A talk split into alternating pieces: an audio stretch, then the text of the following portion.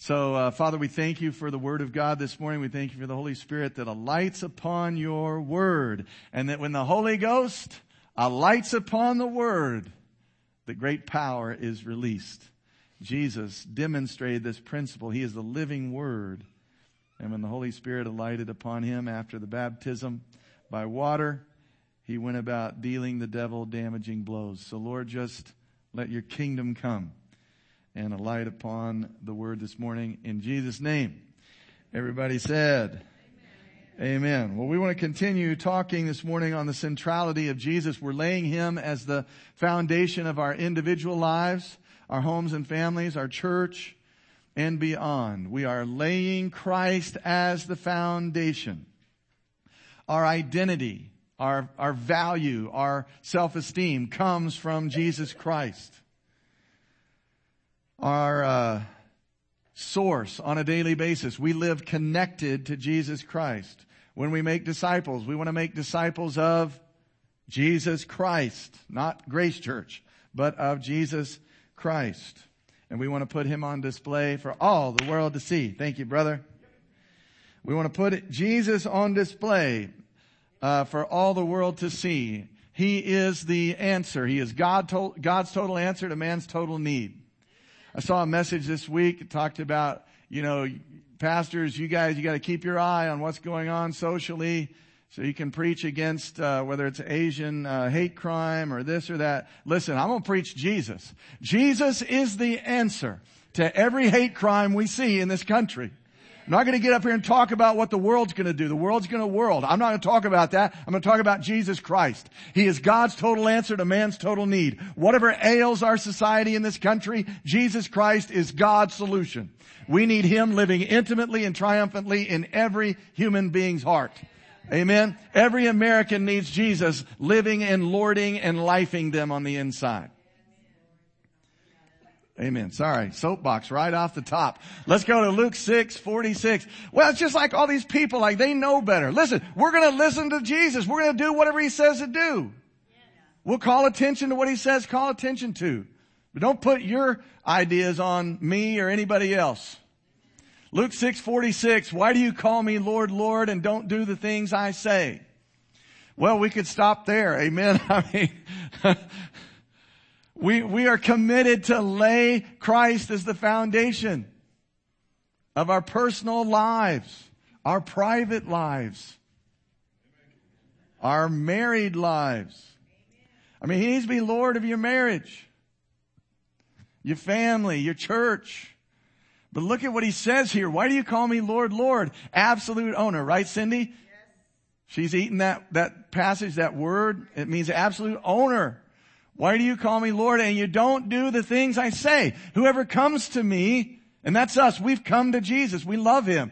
And here's my sayings, my teachings, and does them. Well, this is what he's like.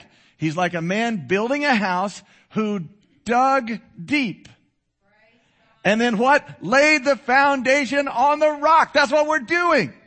And when the floods came, the stream beat vehemently against the house and it could not shake it. Anything that can be shaken will be shaken in the world, till all that remains is the unshakable kingdom of God. For it was founded on the rock. So we're doing a series on the centrality of Jesus, and the major theme is we want to lay Jesus as the foundation of everything we are and everything we do. So how do we dig deep and lay Jesus as foundation? We hear him and we obey him. We hear his voice. We need to live connected. We need to abide, get connected to the vine, get born again. Amen. And then what? Start listening. Start receiving. And then walk out what he asks you to do. The beauty of the New Covenant is you've got power in you to choose his choices.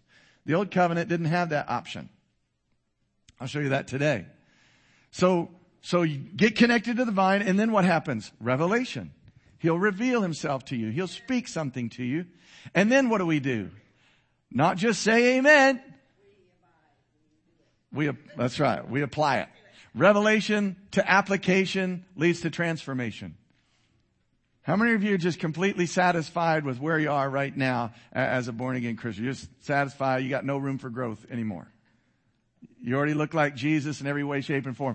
And if you raise your hand, I'm going to ask your spouse. Amen. He's not here. So enjoy the rest of the service. Revelation. Application. Everybody say application. And then transformation. Now I'm going to say it this way. We get you connected to the vine. We're abiding in Jesus. We're listening to him, living connected. He paid a high price to do it. And now revelation comes. Application, foundation. Revelation, application, foundation. If you're going to lay him as a foundation of your life, your home, your family, then you need to do what he asked you to do. Amen. So we've committed in this series, we want to get to know his person, get to know his voice, get to know his teachings, get to know his work, and then do what he says do. Now, if you're new to Grace Church, our desire is to be actual disciples and followers of Jesus. We are not church members. That's not in the Bible. We want to be students, learners of Jesus. So we are actually digging into and studying the works of Jesus. The mission of Jesus. What did he come to do? What did he marvelously accomplish? Because it's mind-blowing. And here's the ones we've looked at so far. Knowing the works of Jesus. He came to reintroduce the kingdom of God to us by putting the Spirit of God back inside us, that he might extend his Father's intimate and redemptive rule through us. We looked at that. Jesus did not come and preach the gospel of church membership or the gospel of going to heaven. He preached the gospel of the kingdom of God. Now, yes, you can go to heaven once you're absent from your body. I'm not taking that away from you. But Jesus wanted heaven to come here. He brought heaven here. And if you'll read the Gospels, you'll see it. It's all throughout the Gospels. So that's the first one, the gospel Jesus actually preached. Number two, he came to destroy the works of the devil. We spent 2 weeks on that. And now number three, he came to initiate and establish a new covenant. And we're going to get into that today. I want to say this, though. If you're not born again, I'm begging you on behalf of Christ to get born again today. Because you've got to discern the times. You need to not be ignorant of what's going on in the world. You need to discern what is going on. And that if you're not saved, you need to get saved. You need to receive Christ into your heart. Let him life your dead spirit. Because as Jerry Lee Lewis has said, there's a whole lot of shaking going on right now in the world. And it's all going to be shaken. If the things you're leaning on that are not godly have not been proven fallible yet, it's coming. It will be proven fallible. So as I said earlier, please reject the lie and philosophy that, well, I'm a decent person. My good outweighs my bad. I'm better than most. I'm better than my neighbor, or I go to church or whatever. Listen, you must be born again.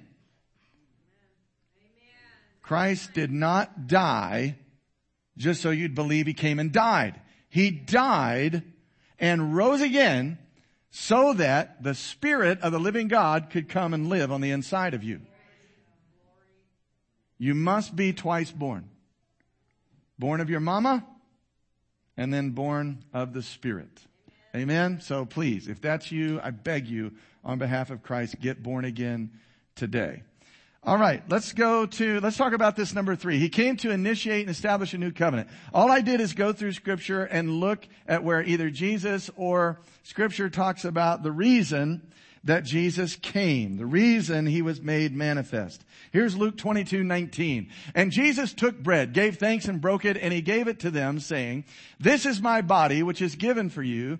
Do this in remembrance of me." And then he took the cup after supper, saying, "This cup is the what? This cup is the new covenant in my blood, which is shed for you." Hebrews chapter 9, verse 15. And for this reason, Jesus is the mediator of the new covenant by means of his death for the redemption of the transgressions under the first covenant. Talking about the Old Covenant, the Mosaic Covenant, the Old Testament law, that those who are called may receive the promise of the eternal inheritance. Verse 16, for where there is a testament, and that just means covenant, contract, there must be, or a will. Okay, you've heard of a will and a testament. Okay, that's what that means. It's not talking about the two testaments in your Bible. Okay, we're talking about the literal will and testament that Christ is coming to offer. There must be the death of the testator. You do not inherit what's promised until the one who's promised it passes away. For a testament or a will or a contract, covenant, is enforced after men are dead, since it has no power while the testator lives. Therefore, not even the first covenant with Moses was dedicated without blood. Now put that with Luke 22. He said, this cup is the cup of the new covenant in my... When Jesus is dying on the cross, you've got to understand there is a lamb on that cross literally being slain to initiate a brand new blood covenant between God and humankind.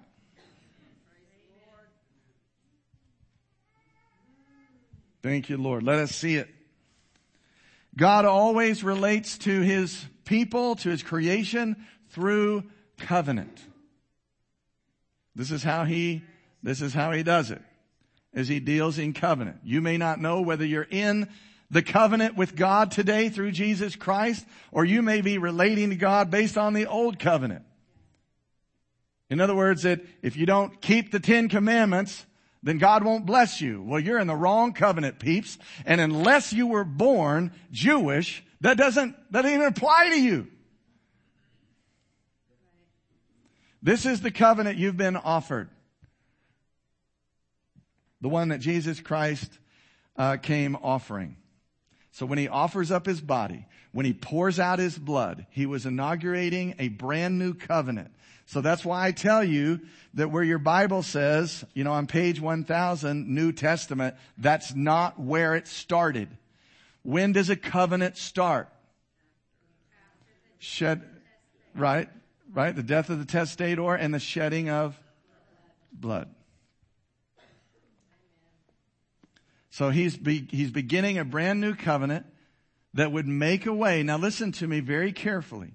This new covenant and the death of Jesus, his shed blood, is going to make a way for God's law-keeping spirit. How many of you know the Spirit of God cannot sin? His law-keeping spirit, his well-pleasing Son, to move inside of you. And for you to now become God's own special possession. And the Holy Spirit to teach you from within. No man will have to teach you. The Holy Spirit will teach you. Oh my goodness. And that he represents, now that he's inside you, the forgiveness of all your sin. Now those four things I just said are terms of the new covenant contract that I'm going to show you on the screen today, right out of the Bible.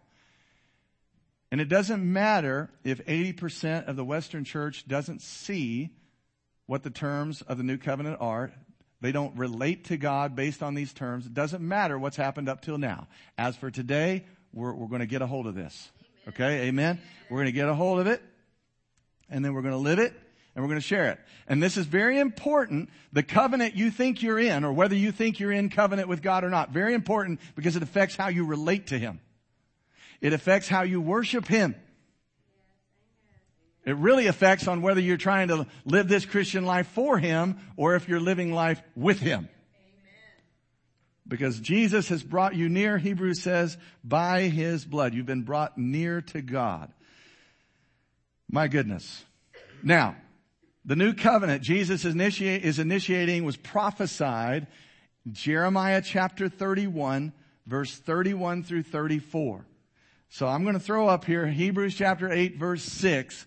This is taken directly starting around verse 10 or so from Jeremiah 31 through 34. Why is that significant? Because after the Mosaic Law, after the Ten Commandments and all that, in Jeremiah chapter 3, verse 8, God divorced Israel. You heard me right. He divorced them. Because of their adultery and their idolatry, and that they wouldn't keep this covenant that he had tried to make with them, so he divorced them. Jeremiah is called the weeping prophet for that reason, because he is letting Israel know, it's done, I'm so sorry, you blew it.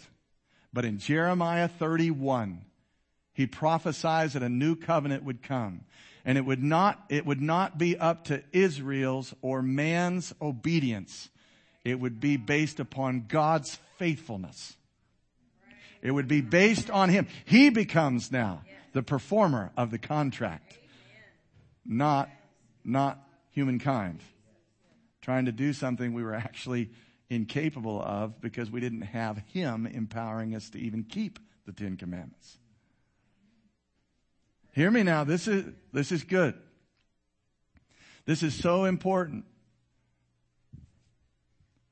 Why does it matter that you understand the new covenant that's been offered you? Because this determines how you relate to God. Verse 6 of Hebrews 8. But now Jesus Christ, that's who He is, has obtained a more excellent ministry, inasmuch as He is also mediator of a better covenant, which was established on better promises. Because the onus is on Him and not on you and me. For if that first covenant had been faultless, no place would have been sought for a second one. Verse 8, because finding fault with them, and that's probably human beings, children of Israel, incapable of keeping it. But also there are weaknesses to the old covenant, and I'll show you that. There's weaknesses to it. So finding fault with them, He says, behold, the days are coming, says the Lord, when I'll make a new covenant with the house of Israel and with the house of Judah. Do you suppose Jesus knew anything about this when He's talking to them about this is the new covenant in my blood, which I'm going to shed for you? I think He had a big idea of what God was doing. Not according to the covenant I made with their fathers in the day when I took them by the hand, I led them out of Egypt because they didn't continue in my covenant, so I disregarded them, says the Lord. Verse 10. But this is the covenant that I'll make with the house of Israel after those days. Remember, this is right out of Jeremiah 31 through 34. Says the Lord, I'll put my laws in their mind and write them on their hearts. Where's He going? He's going inside. Woo! Thank you, Jesus. He's going inside. Man, that's why I tell you all the time, it's not enough to just believe Jesus died and rose again. He lived, died, rose again, and now should be living in you by the power of the Holy Spirit. Because the Holy Spirit is the keeper of the law of God. What's the whole of the law? Love God, love your neighbor. What's Romans 5:5 say?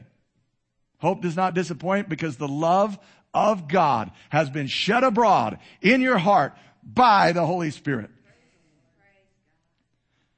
What's Ezekiel 36:26 and 27 say? He prophesied that God would clean us and then put His Spirit, His heart on the inside of us. And what?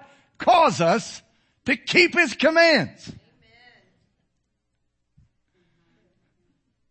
You see how much better already? I mean, I'm getting ahead of myself. I've been praying all week. Don't get too excited. Don't just blast it out. But can you see how this is a better covenant with better promises? I'll put my law in their mind. I'll write them on their hearts. Number two, second term, I'll be their God and they'll be my people. Who's proof that we're the purchased possession of the Lord? The Holy Spirit is the guarantee of your down payment. He's the down payment or guarantee of your purchased possession. Ephesians 1:13 and 14. Do you not know that you're not your own, but you've been bought with a price, 1 Corinthians says, and that you are now the dwelling place for the very Spirit of God. So this Holy Spirit is the seal of God's ownership. You're probably starting to see the Holy Spirit is the execution of the new covenant contract. He is the divine executor, executive producer of the new covenant contract at work in you. Let's look at number 3. None of them shall teach his neighbor and have to teach his brother, saying, hey, you need to know the Lord, for all shall know me from the least to the greatest. So now he's going to do away with hierarchy. You don't have to be born in the tribe of Judah or Levi, or you don't have to be of a certain country, certain gender, certain race, certain whatever. Everybody can know me. I'm doing away with hierarchy. We're all the same at the foot of the cross. Okay, so if you're here thinking that Billy Graham had something you don't, that's a lie. If you think the Pope has some access to God you don't, that's a lie. Everybody in Christ has the same access. Amen. Everybody. And not only did he do away with hierarchy, he said, now I'll put the Holy Spirit inside of you. John 14:26, Jesus said, and he'll teach you all things.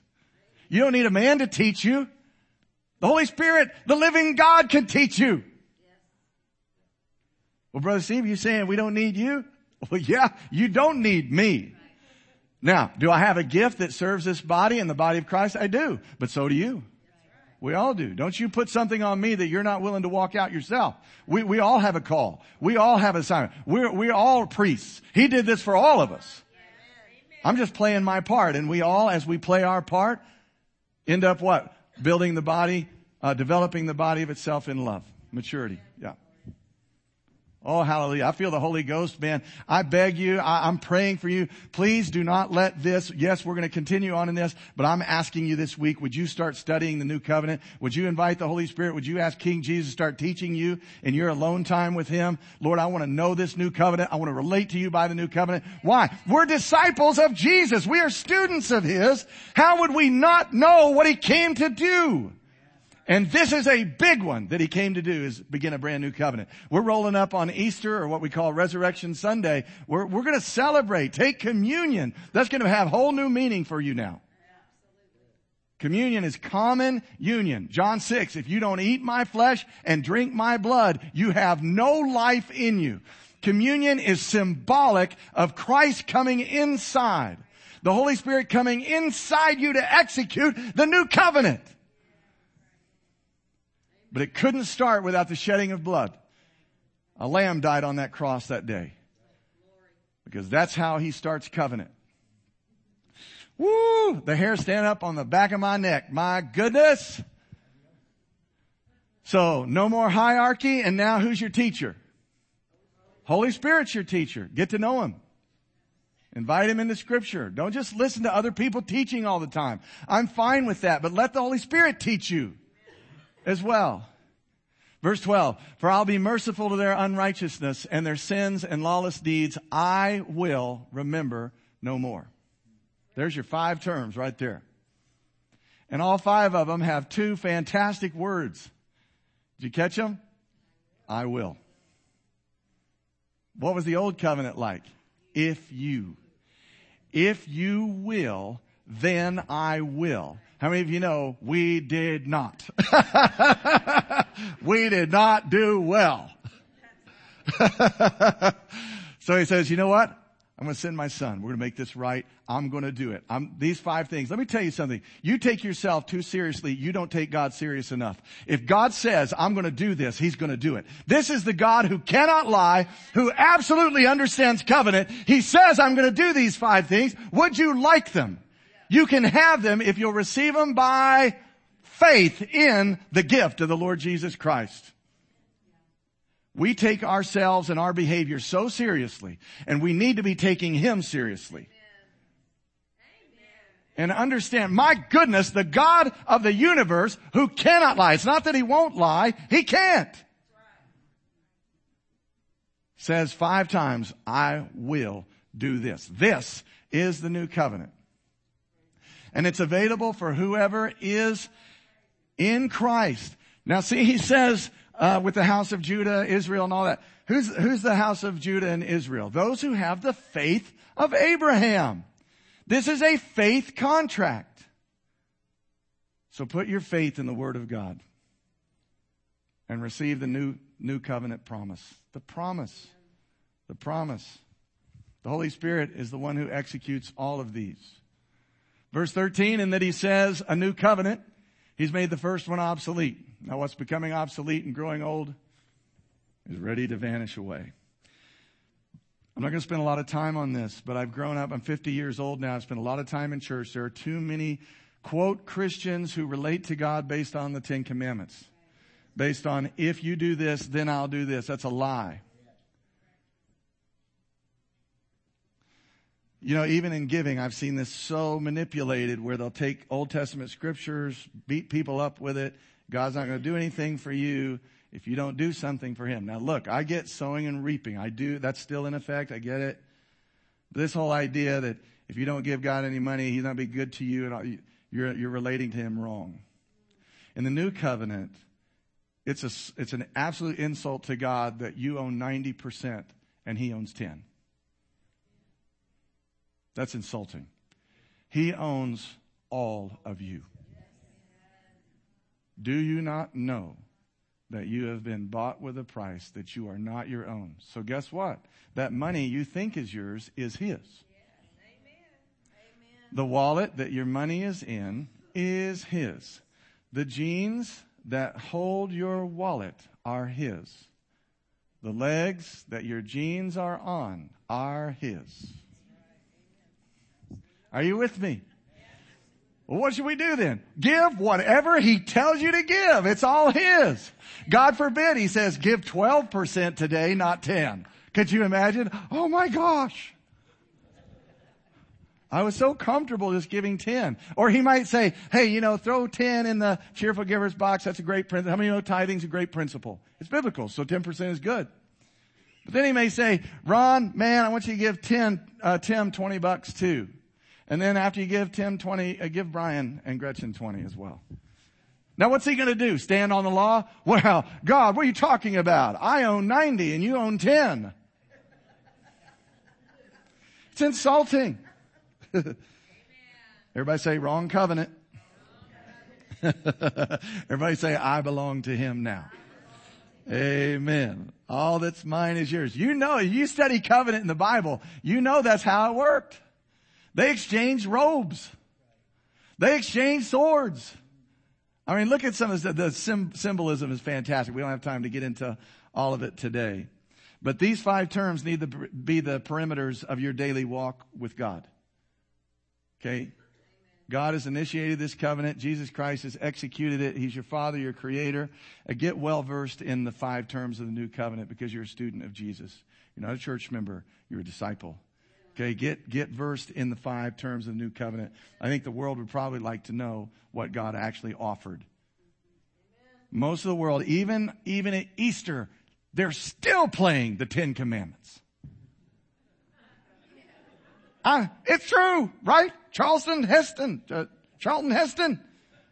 on Easter. That is the wrong contract. But that's what the world thinks God is. You do good, he'll be good to you. You do bad, he's going to smite you. Jesus came to initiate a brand new covenant. And every time you take communion, you're supposed to be reminded of what he's doing.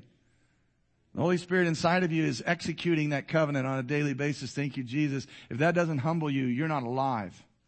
I can't believe what he's done. It's stunning to me. It's absolutely stunning what he's done. I mean, we could have gone to heaven after the kingdom. Then we could have gone to heaven after he destroyed the works of the devil. Shame, guilt, fear, separation. He justified us. Now he's sanctifying. It's incredible what he's done. We're only on number 3. And we're supposed to be students of this man, Jesus. Christians. There he is. Stage door right. He enters. So the God who cannot lie says, this is my commitment to you. How many of you think God's going to break his word? How many of you think he meant, I will remember your sins no more unless you sin? And then it's off. I'm going to move inside of Holly unless Holly does something that's undeserving of me being inside of her. See how carnal we are? We think he's a man. He understands covenant. And he won't break it. So when you do a big piece of stupid, I got 2 words for you. Get up. Get up. Get up. Quit feeling sorry for yourself and keep going. My goodness. You're a new creation bird who's learning how to fly. You are not a dog that God said, here, go fly, dog, who has no ability to fly. But you are a new creation bird and you are learning step by step, line upon line, relationship through relationship with God on a daily basis. You're learning how to fly and become who you already are. Woo, somebody ought to give God praise for the new creation. I'm already there. Let me show this to you. Somebody wrote this, and it's a fantastic poem. To run and work the law commands, yet gives me neither feet nor hands. But better news the gospel brings. It bids me fly and gives me wings. That is the new covenant. Amen? We ought to blow up Facebook with that thing right there. The law says Go work. Go get it done. But it gives me neither feet or hands. But now Christ comes, initiates a brand new covenant, puts the power of God on the inside of you, intimacy with God, relationship with God on the inside. Yeah, it bids you fly, but he gives you wings to do it. Amen. Thank you, Father. My goodness. I mean, it's incredible what he's done. It's just stunning what he's done. And thank you, Lord, that has been given to us to know the mysteries of the kingdom. Thank you, Lord. He will not break his word. Are we in agreement, church? Yes. We're in agreement. Who's the house of Israel? Those with the faith of Abraham. That's you and me. So let's go back and look at some words that I ate when I ate the scripture. Hebrews 8:6. Let me read it to you one more time just so you have it. But now Christ has obtained a more excellent ministry inasmuch as he's a mediator of a better covenant with better promises. So the word obtained is tugchano, and it means to hit the bullseye. When Christ obtained a more excellent ministry and he started this brand new covenant as our high priest, he hit the bullseye. Why does that matter? Because it's the opposite word to missing the mark. The Greek word hamartia is sin in the New Testament. The Greek word hamartia. And he did just the opposite. He hit the bullseye. And then when you eat it, it says this in Bible Hub as they expand on the word. Listen to this. This points out Jesus Christ. This word, tugchano, points out Jesus completely satisfied what was needed for the prize. He literally won. He won for all time. And he won for you. He won for you. The next word I ate was Mercedes, I think is how you pronounce it. It means in the middle. So mediator, he's the mediator of a brand new covenant, means in the middle. He guarantees the performance of all the terms stipulated in a covenant to intervene in order to restore peace between two parties. Guess who that was? See, he knew if I can get all men into me, I can reconnect them to the Father. John 12, if I be lifted up, I'll draw all men unto me. If any man be where? In Christ, he's a new creation. The old has passed away, new things have come. Now you're a minister of reconciliation. That's 2 Corinthians chapter 5, verse 17 and 18. You're so reconciled to God, he's given you the ministry of reconciliation. Most churches spend their time trying to get everybody reconciled, and they're all believers. Does that make sense? So we spend all of our time trying to become something that we already are. We spend all of our time trying to get something that's already yours. Now that should sound familiar. Go back to Genesis chapter 3 to a couple named Adam and Eve who were made in the image of God, and the enemy tempted them to become like God by doing something. So you got to flee religion and you got to just accept the terms. This is what's happened. And God is able to execute all five terms justifiably because his well-pleasing son, the one who fulfilled, look at it there, he performed all the terms stipulated. Where is he now? He's living in you. So when God sees you, he sees his son. Does that make sense to you?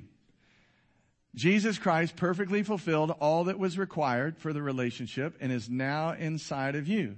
See, here's the kicker, and I encourage you to write this down. Hopefully you're taking notes. Maybe you are, maybe you're not. Go slow.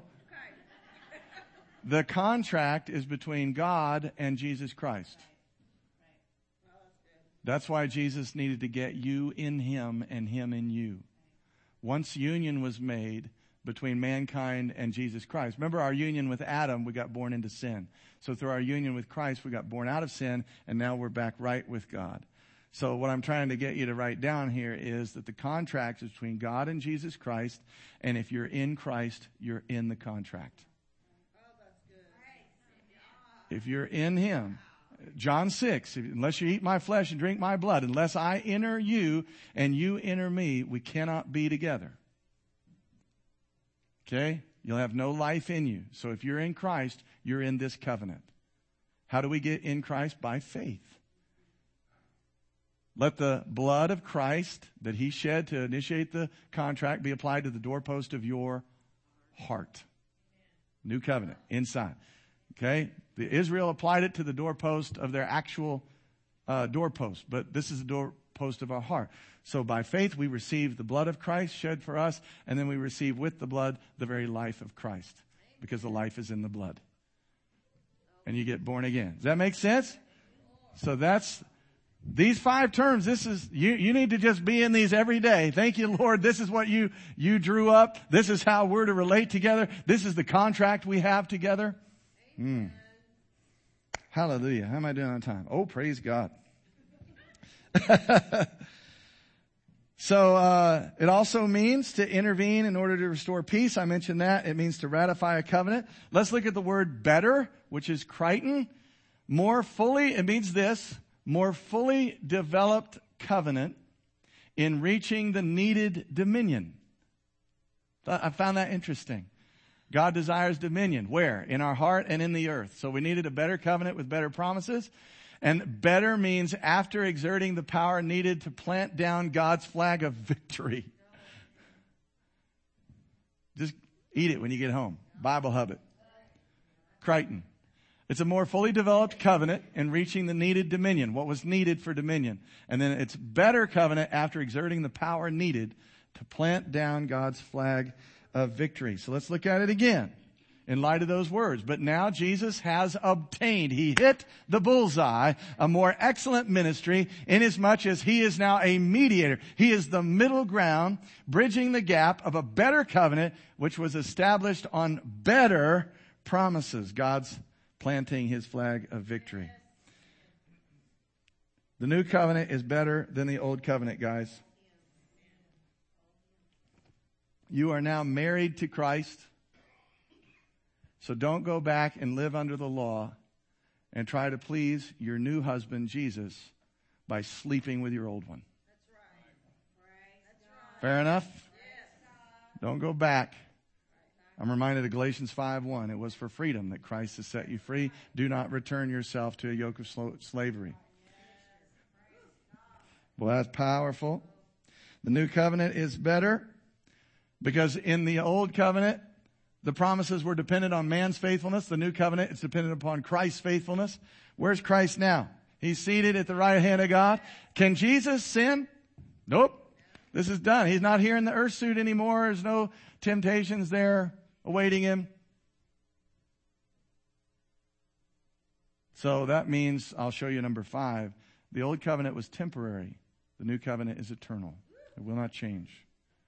It's an eternal covenant. Number 2, in the old covenant, there was no new birth, thus no power internally to walk out what God had asked. Number 3, it's better because in the old covenant, the believers were only counted as righteous. In the new covenant, we are the righteousness of God. We have become the righteousness of God. 2 Corinthians 5:21. Isn't that awesome? You're not just an old sinner that God's counting. Okay, it's accredited to you as some righteousness. Oh, you are the righteousness of God. You are in Christ. You have a union with him. Number 4, the old covenant only covered our sin. The new covenant, our sin has been taken away. John chapter 1, verse 29, John the Baptist said, "Behold, the Lamb of God who takes away the sin of the world." See, if you read Hebrews chapter 8, 9, and 10, the priests were always offering sacrifice year after year. It was simply a reminder of how sinful they were. It's a lot of blood. But Jesus Christ came one time for all time to take away sin. And the fact that there's no more offering for sin because it's finished. How about this? He's the only priest to ever sit down. And he sat down, not in the earthly man-made replica of the tabernacle. He sat down in the one in heaven. The one that was actually the real one that they patterned. God gave to Moses as the pattern. And then there it is. Number 5, the old covenant was temporal. The new covenant is eternal. So I want you to get this. It's very important, guys. Take a look at the screen. At Grace Church, we live under God's new covenant economy. I'm going to say it again. We live under God's new covenant economy, meaning we wholeheartedly reject transactional, performance-based religion and instead wholeheartedly embrace the relationship Christ has freely given us. Go ahead and give God praise.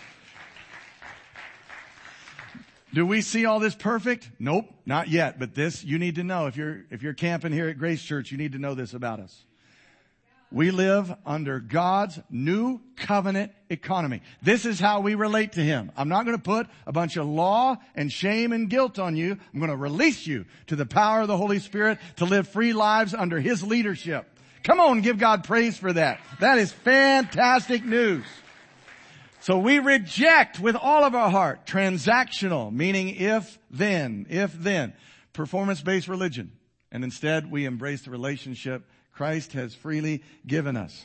We want a living relationship with the living God and His living Word and His living voice. Amen. That's who we are. That's what we're about. So this has been freely given to you. Accept it. Receive it by faith. Now, it wasn't free. Jesus paid a high, high price for this. So you could have it for free. He could put you in Himself and bring you to God. It's incredible. It's the greatest love story ever. If you don't love Jesus with all your heart, you don't know what He did. You don't see it by revelation. It's incredible what He did. And He did it with a good heart. He did it because He loves you. He didn't do it begrudgingly. Listen to me, amen? He didn't do it like a church member would have done it. Church member would think, well, God, okay, I guess. If I have to and kick rocks the whole time. He loves you. Hebrews 12, I think it is, says, but for the joy set before Him, He endured the cross. Who's that joy? It's you. It's also pleasing His Father. That His Father was going to get His kids back and be able to see His image in His children once again. Because only by the Spirit of the Father do we look like the Father. I don't care how much somebody goes to church. I don't care how many dead works, religious efforts people do to be like God. You cannot be like Him without Him. That is why this had to happen. Amen. My goodness. Receive the Holy Spirit, people. Receive the gift of the Holy Spirit. Receive the new birth. Don't just believe that He came and He died and He rose again. Receive the reason He did it. Come into internal relationship with the living God. Amen, somebody? Amen. Now, it is a gift, but let me say this. Your behavior matters. Your obedience matters, just not for the reasons you thought it did. Because I grew up in church thinking my behavior matters, Brian, because if I don't behave well, God won't like me. And I spent 7 solid years and really beyond that trying to get God to love me. And He has loved me from the beginning. He loved me from before I started trying to get Him to love me. You see, I was just living in bondage. But I didn't understand that He cannot lie. And I didn't understand His faithfulness. So your behavior matters. We want to walk in obedience. We talked this morning about lordship. But your behavior doesn't make you right with God. Your behavior doesn't keep you right with God. Your obedience keeps the accuser out of your ear. And Jesus said in John 15:9, hey, when you keep my commands and do what I ask, you'll abide in my love. So it keeps you connected. He's never going to leave you or forsake you, but your emotions get clouded because sin wars against your soul. Your mind, your will, and your emotions. How many of you ever committed a sin and immediately you're self-aware? Immediately you feel guilt or I'm such an idiot or whatever. I mean, I wrote the book on this. So sin wars against your soul. So when you do what He says, your obedience does matter because it keeps you connected, walking with Him, living the life that you're designed to live. Keeps you out of the frustration of the accuser as well. Okay, man. Now I'm ready to start talking about the terms. And it's 10:30.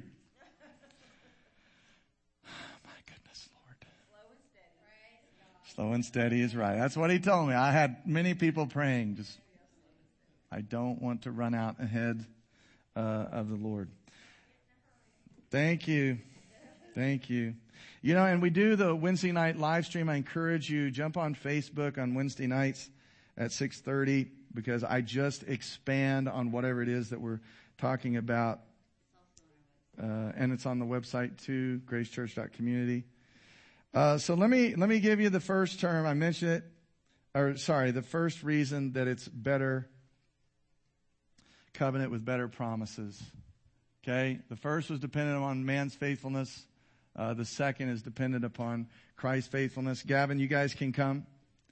So remember, guys, that when God cuts covenant, it always involves terms.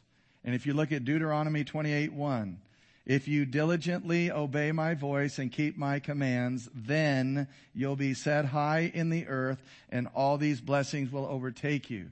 But if you don't get blessed. And then you see all the cursings, right, that come. But God had to relate in the Old Testament. He had to relate to Israel by reward and punishment, blessing and cursing, because nobody was born again.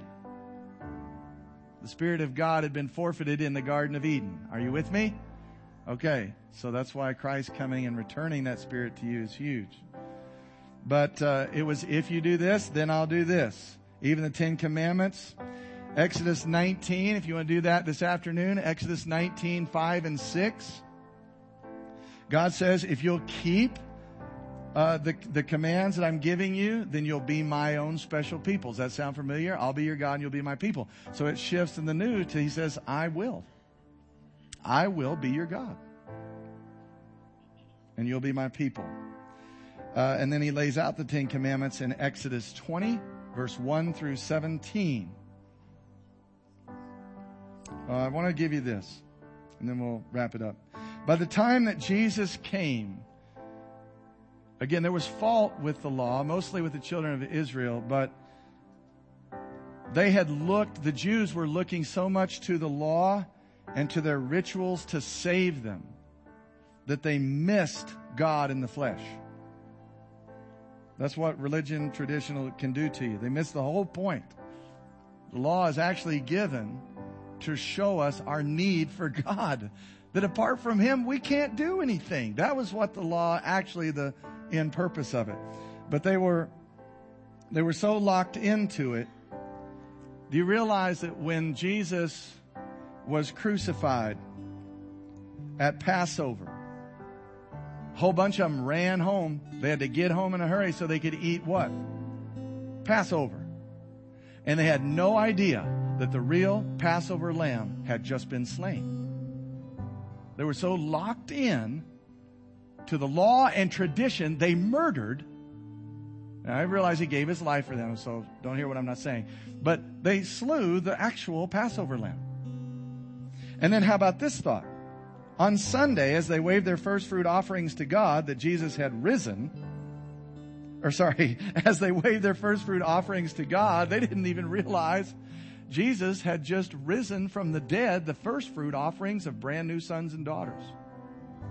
The first fruits offering had already risen, but they were just locked into those things and couldn't see the real reason that the law had been given.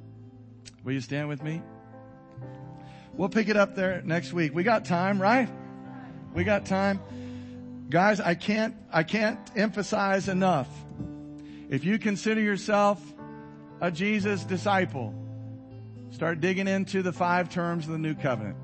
Hebrews 8, 6 through 13. It'll blow your mind. We'll be here for a couple of weeks, so every head bowed, every eye closed.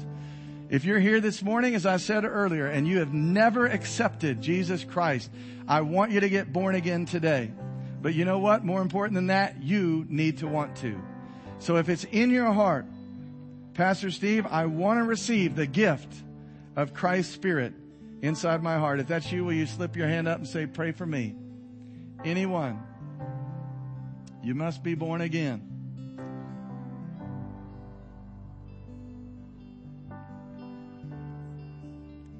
Okay, gathered church. Father, I pray for each and every one that's here under the sound of my voice, those worshiping online.